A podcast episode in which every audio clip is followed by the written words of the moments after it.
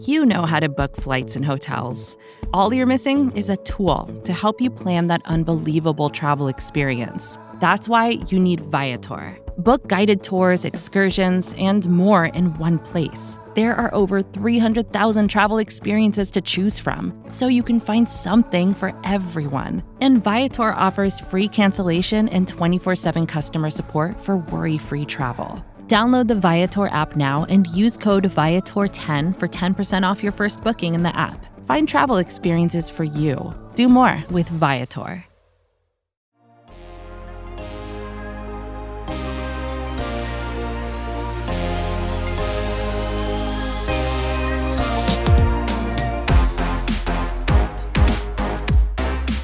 And you're listening to the Chris and Joe Show presented to you by SB Nation and Big Blue View.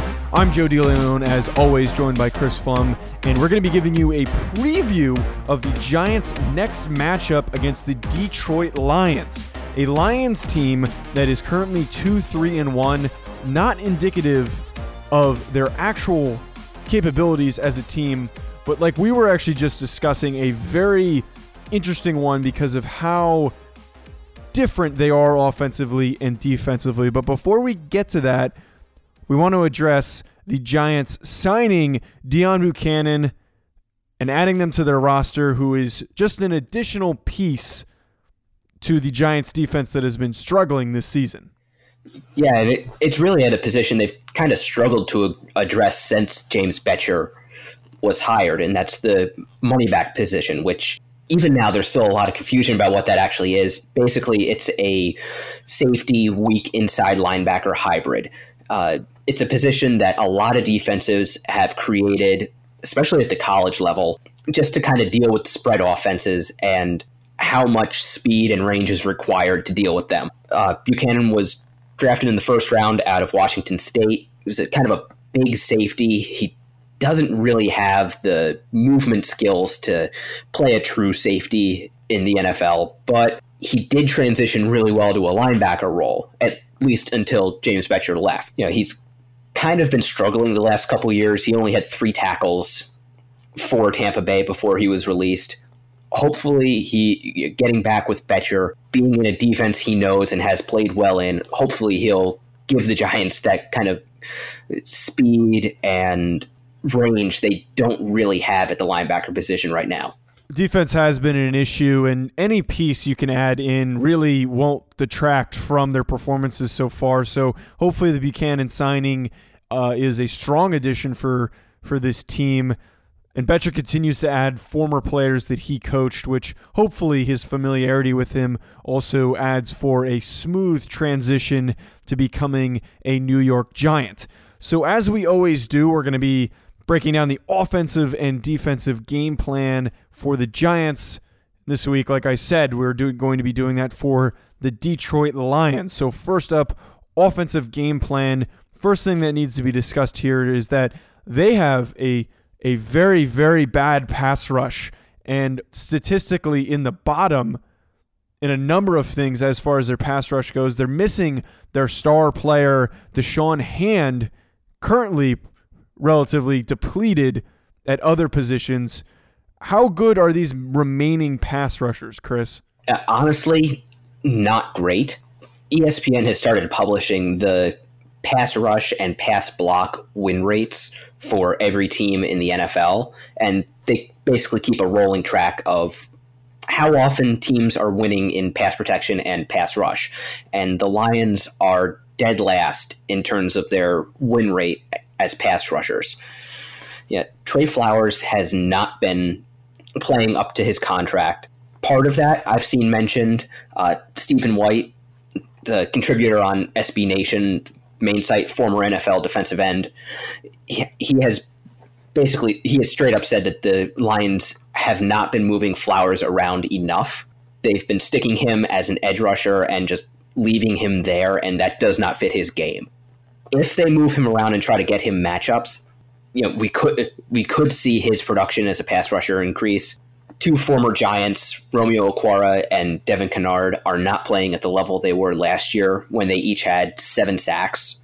And especially the first part of last year when Kennard was playing an outside linebacker role, he was actually playing at a similar level to Khalil Mack. Uh, since then, I believe he's been moved to an inside linebacker, and it just doesn't fit his game as well. So they could potentially get more pass rush than we have seen, but as it stands right now, the Giants' offensive line is not going to be facing a pass rush like we saw with the Cardinals and the Patriots and the Vikings. It seems like the last three games were just worst possible situations because the Cardinals had two very talented veteran pass rushers. The Vikings had one of the best defensive lines in the NFL. The Patriots had a talented group and uh, a very smart head coach with a good defensive coordinator. So they were able to tee off at times in the Cardinals game being the absolute worst of all three of them. This really might be the best opportunity for them to create a clean pocket for Daniel Jones. You really only pointed out the only notable guy to talk about, and that's Trey Flowers, the former Patriot. And really, besides that, there's no one who scares me. You, you, you pointed out everyone, and none of those guys really do anything for me. None of them I'm I'm really so worried about that you need to game plan. When we were talking about the other teams, we were at some point saying like, "Oh, I don't know how you're going to stop all these guys," but the Lions pass rush just nothing good about it. Now, knowing the Giants though, that does open things up for them to allow them to have a good game because at times they have made things very difficult for protecting Daniel Jones and keeping him off of his back.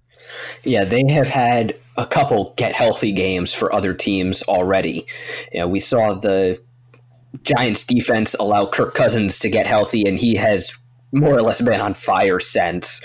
Uh, last week, we saw the Giants play against a a Cardinals team that was really in the same position as the Lions are, two, three, and one, with one of the very worst defenses in the NFL, and they were able to really get healthy against the Giants. So, I think first and foremost, the Giants can't give the Lions defense the opportunity to get healthy against them. This defense for the Lions also statistically struggles in pretty much every possible category you can find.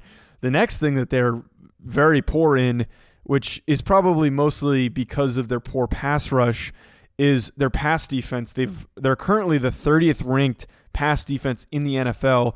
And to add to that, they recently traded one of their defensive backs, Quandre Diggs, and as a result, veteran corner Darius Slay was very disgruntled and vocal on Twitter so how can they use this to their advantage? It seems like things just continue to get worse for this this defense. How can they attack them and how can they catch them on their heels? I would say try to use, uh, especially Evan Engram. He's coming off a bad game. Try to use him to attack the middle of the field. If they can get after the replacement for Diggs, maybe that could cause some problems on the sidelines. But at the very least, whoever's going to be on the field for Diggs wouldn't have been on the field as much with him on with Diggs on the field. That is. So hopefully the Giants could get after that kind of inexperienced player. Just looking at their depth chart that hasn't even been updated, it looks like Tavon Wilson would be that guy stepping in who really doesn't have a ton of experience and was an undrafted free agent. So trying to attack that hole and finding essentially scheming around that having an unexperienced player out there can be very difficult for a defense and can cause a lot of problems for defenses. So using that to their advantage, Giants, like you said, need to scheme around that, attack those, attack essentially that spot where Wilson's playing or whoever if they choose to use somebody differently. If you have a team that's trading and making moves and having these types of problems, you might as well find a way to use that to your benefit. All that being said, and the issues that they've had on defense, Chris, what do you think that they need to do in their game plan for offense in approaching this defense? Well, I, I would definitely say start with the basics and keep Daniel Jones upright and keep a handle on the ball because the Lions do not get their hands on many passes. They only have three interceptions. One of them is Darius Slay, and as you mentioned, he is not exactly gruntled at the moment. So hopefully, turnovers through the air won't be an issue. The Lions do get their hands on a lot of balls in the run game, and they do cause a lot of fumbles. I believe they've caused the second most fumbles in the NFL and have recovered the most. So just protecting the football should be the basis for the Giants offense. After that, try to attack the secondary, especially where they might be a little bit vulnerable at the safety position. And also, and this is kind of surprising considering Damon Harrison is on their defense. Their run defense is not good. Big Snacks is still probably the best run defender in the NFL, but everything around him has not been good this year, which is honestly kind of surprising to read and say. It really is shocking how bad their run defense has been. I didn't even think going into this that their numbers would be so poor because Damon Harrison is such an anchor in the middle of defenses, but right now they're 28th in rush yards allowed per game and last week they got absolutely gashed by Dalvin Cook, who also had a career day against the Giants. But last week he had 142 yards and two touchdowns. I think the the main focus, going in line with what you said about staying simple here, is running it down their throats. It seems that in the games that Daniel Jones has struggled, it's been a result of him trying to do too much, them throwing the ball way too much, and that just has not worked out. You have Saquon Barkley back. You have Wayne Gallman back too, who didn't receive any carries last week. You should try to establish the run game against a team that's not stopping the run well. Run it on first down, run it on second down if you have to. There should be over 25 to 30 run plays called in this game. Some level of consistency needs to be worked out here. And there is pretty much guaranteed success going against this defense if they decide to do that once you're able to run the ball well, it's simple offense that teams are going to be so focused on trying to stop that that play action will open up, passing lanes will open up. They're not going to be anticipating pass as often. Throwing early and often has not worked. Try to stick to running the ball this week. I would also say dial up as many cover two beaters as you can. We heard after the game from Patrick Peterson that the Cardinals had noticed specifically that Daniel Jones struggles when he sees a two deep shell, two safeties in zone coverage. The Giants are going to have to throw the ball at some point. And even though they've got Saquon back, he's probably not exactly healthy. I think we noticed that pretty pretty clearly against Arizona. When you throw the ball, make a cover two beater your first play call and then audible out of that if they show something that isn't a cover two. Matt Patricia coached under Bill Belichick for a long time. He is a very, very smart man. If the Cardinals and Patrick Peterson saw some holes in the Giants passing game, uh, he uh, he absolutely did t- as well. It's almost uncharacteristic for Matt Patricia to have such a bad defense because of how good of a coordinator he was for a long period of time. Hopefully, there's no rain this weekend uh, to uh, impact the Giants' uh, passing game and their ability to move the ball. Um, and ultimately, they do have a really good opportunity to have a productive day. All that being said, we're now going to transition to ga- the defensive game plan. But before we do that, we're going to take a very brief commercial break. With threats to our nation waiting around every corner, adaptability is more important than ever. When conditions change without notice, quick strategic thinking is crucial. And with obstacles consistently impending, determination is essential in overcoming them. It's this willingness, decisiveness, and resilience that sets Marines apart. With our fighting spirit, we don't just fight battles, we win them. Marines are the constant our nation counts on to fight the unknown. And through adaptable problem solving, we do just that. Learn more at marines.com. This episode is brought to you by Shopify. Whether you're selling a little or a lot. Shopify helps you do your thing, however you cha-ching. From the launch your online shop stage, all the way to the we just hit a million orders stage. No matter what stage you're in, Shopify's there to help you grow. Sign up for a $1 per month trial period at shopify.com slash special offer, all lowercase. That's shopify.com slash special offer. the first thing that needs to be discussed when talking about this defensive game plan is the absence of Kerryon Johnson, who has had an amazing start to the second year of his career. And he is now being placed on the IR due to an injury. So that means a pretty diminished run game for the Lions. Overall, though, Chris, what do you think this means for the Giants and how they're going to approach things? I'm not sure because behind Johnson, there's really a lot of question marks. You know, we just got word today that the Lions are activating or they have activated Paul Perkins, the former Giant.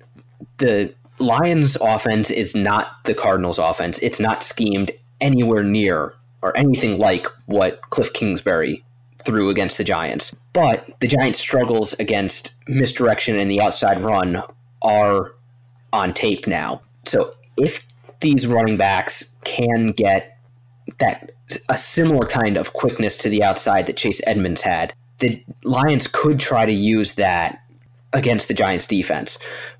But also it it almost might not even matter if the Giants are able to, to defend the run because of how good Matt Stafford is playing right now.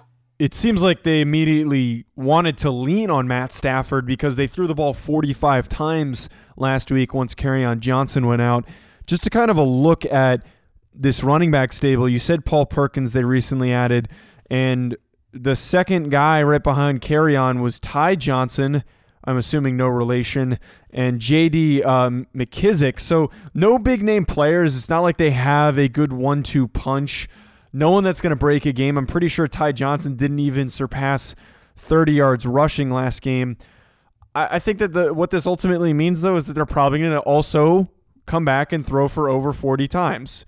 If they don't find a way to scheme the run game and get some plays going, they're probably going to try and lean on and use Matthew Stafford as their go to guy because he's been playing lights out right now for the Lions. Another guy who was lights out last week was Marvin Jones, who caught four touchdowns against the um, the Vikings last week. Do the Giants actually need to be worried? Was this just a, a flash in the pan? I'm going to say the Giants should definitely be worried. The Lions have played two of the really best pass defenses outside of the Patriots in the NFL the last two weeks, and Matt Stafford has absolutely dissected them. He he has always been a good quarterback, but right now he is not just good. He is being he is playing some of the most efficient football of his career. Yeah, you mentioned Marvin Jones and his four touchdowns. He also has uh, Danny Amendola and Kenny Golladay playing really well, and they're not just picking uh, picking up short passes, you know, quick dink and dunk type passes. They're throwing the ball down the field, and they're doing it well enough that the Green Bay Packers, who I just mentioned were one of the best pass defenses in the league coming into last week now lead the league in passing plays over 40 yards given up. And that is due in large part to the work of Matt Stafford. You said it right there that they've been so focused on stretching the ball downfield. They're not afraid of throwing past that first down marker and attacking defenses, trying to get them on their heels. I think in large part, they're able to do this because Matthew Stafford has a ton of time because of how good their offensive line has developed into. Now, it's not a perfect offensive line, but Taylor Decker is one of the better young left tackles in the league. Frank Ragnow has been a strong developing second year player. Overall, they've kept Matthew Stafford pretty upright. Last week against the Vikings, I didn't see too many plays where that very good Vikings defensive line was really able to wrap him up and and take him down. They've were able to create a clean pocket for him, allow him to have multiple um, plays where there was a ton of time for him to throw and plenty of room for him to throw the ball past the first down marker. Yeah, and Stafford's doing a pretty good job of spreading the ball around as well. You know, Marvin Jones has 30 receptions. Kenny Golladay has 25. Danny Amendola has 20. And TJ Hockenson, the rookie tight end, has 18. And each one of them is averaging over 12 yards a catch. So the Giants do have a tendency to give up big plays in the passing game. I mentioned that the Packers now have the most plays over 40 yards given up. Well, as of right now, the Giants have the second most plays over 20 yard passing plays over 20 yards with 30 and the third most passing plays over 40 yards with 7. So that passing attack is something the Giants should definitely be worried about. You mentioned the amount of weapons that they have, and it really has been very easy for Stafford to produce because of all of these different assets that he has to throw the ball around to mix things up. It's not just the same guy every single time. It's really not surprising that we're not one of these guys is having some astounding statistical year because they are able to be consistent in finding different people each play in each game. So all that being said that all we just discussed Chris, what do you think needs to be the approach to the game defensively? It sounds like it's going to be even more daunting of a task to slow down this passing attack than it was last week when we were talking about how unique Kyler Murray was in this offense. Kyler Murray is unique, and that is an, a unique offense, but Stafford is experienced. And if this is one of those games where it's close at the end of the game, that's a position Stafford has been in a lot. And he has more or less taken Eli Manning's crown as the best close game quarterback in the NFL. I would say the Giants' first you know, their first priority has to be defending that passing game and not getting destroyed deep. They should probably default to playing an aggressive man coverage because that's what their cornerbacks are best at. The Lions do have some big receivers, so they'll have to be careful not to get bullied at the line of scrimmage, especially by Kenny Golladay. He is, yeah, he's not Megatron, but he is an impressive physical specimen, to say the least you know, with the deep concerns and the speed concerns with Janoris Jenkins and DeAndre Baker and also Antoine Bethea, the Giants should try to disrupt those routes as much as they can without getting called for a penalty, and hopefully give Marcus Golden and Lorenzo Carter and Oshane Ximines and the defensive tackles some time to try to really disrupt Matt Stafford, move him off his spot, and he's athletic enough where he can scramble and his arm is just ridiculous in his ability to throw off platform and from just weird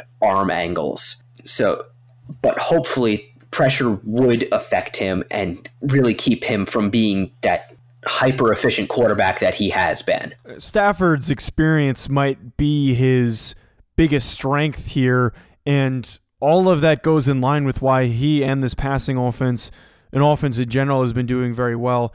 I think the approach might have to be as simply as saying that they need to do whatever they can to stop them from beating them deep. They need to almost sell out and anticipate that they're going to be doing that because right now they're depleted at the running back position. They don't really have anyone that they can lean on uh, and give the ball to. And have 20, 25 carries in this game because Kerryon Johnson is out, is out, you can almost expect that they're going to come in trying to throw the ball.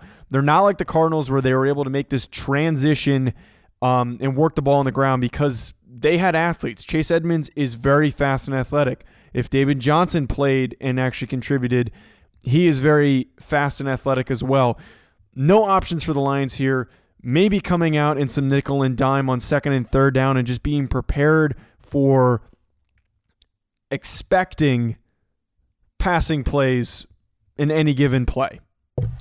Yeah, and not being afraid to blitz. The Giants have had success when they've been aggressive on defense, they've been aggressive in their coverage calls, and have sent pressure. They've got Dan Bucannon. Jabril Peppers is a very experienced blitzing safety. Use that uh, dial up as much pressure as you can because if you're going to get beat, you might as well go down swinging rather than sitting back and letting their offense basically take whatever it wants. The Giants just don't have the players to be able to play that kind of a defense. And even if that means letting, sorry, even if that means saying to Detroit, beat us with your run game, because we're going to do everything we can to take your passing game away, that might just be their best bet. Blitzing is another opportunity for them to slow down their passing attack. And and besides changing some packages and coming out with some different looks they do need to use what has worked which is blitzing and trying to create pressure that way. Marcus Golden has benefited from that. Alec Ogletree has benefited from that. And so has Lorenzo Carter all right, that's going to be it from us, folks. And thank you for tuning in as always. But also make sure you subscribe, you rate, and review wherever you're listening to us.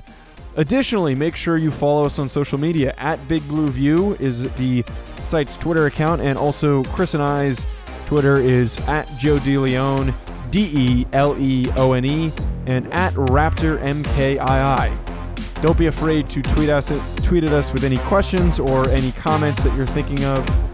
I'm always very consistent in getting back to people and trying to respond. Thank you for tuning in, folks.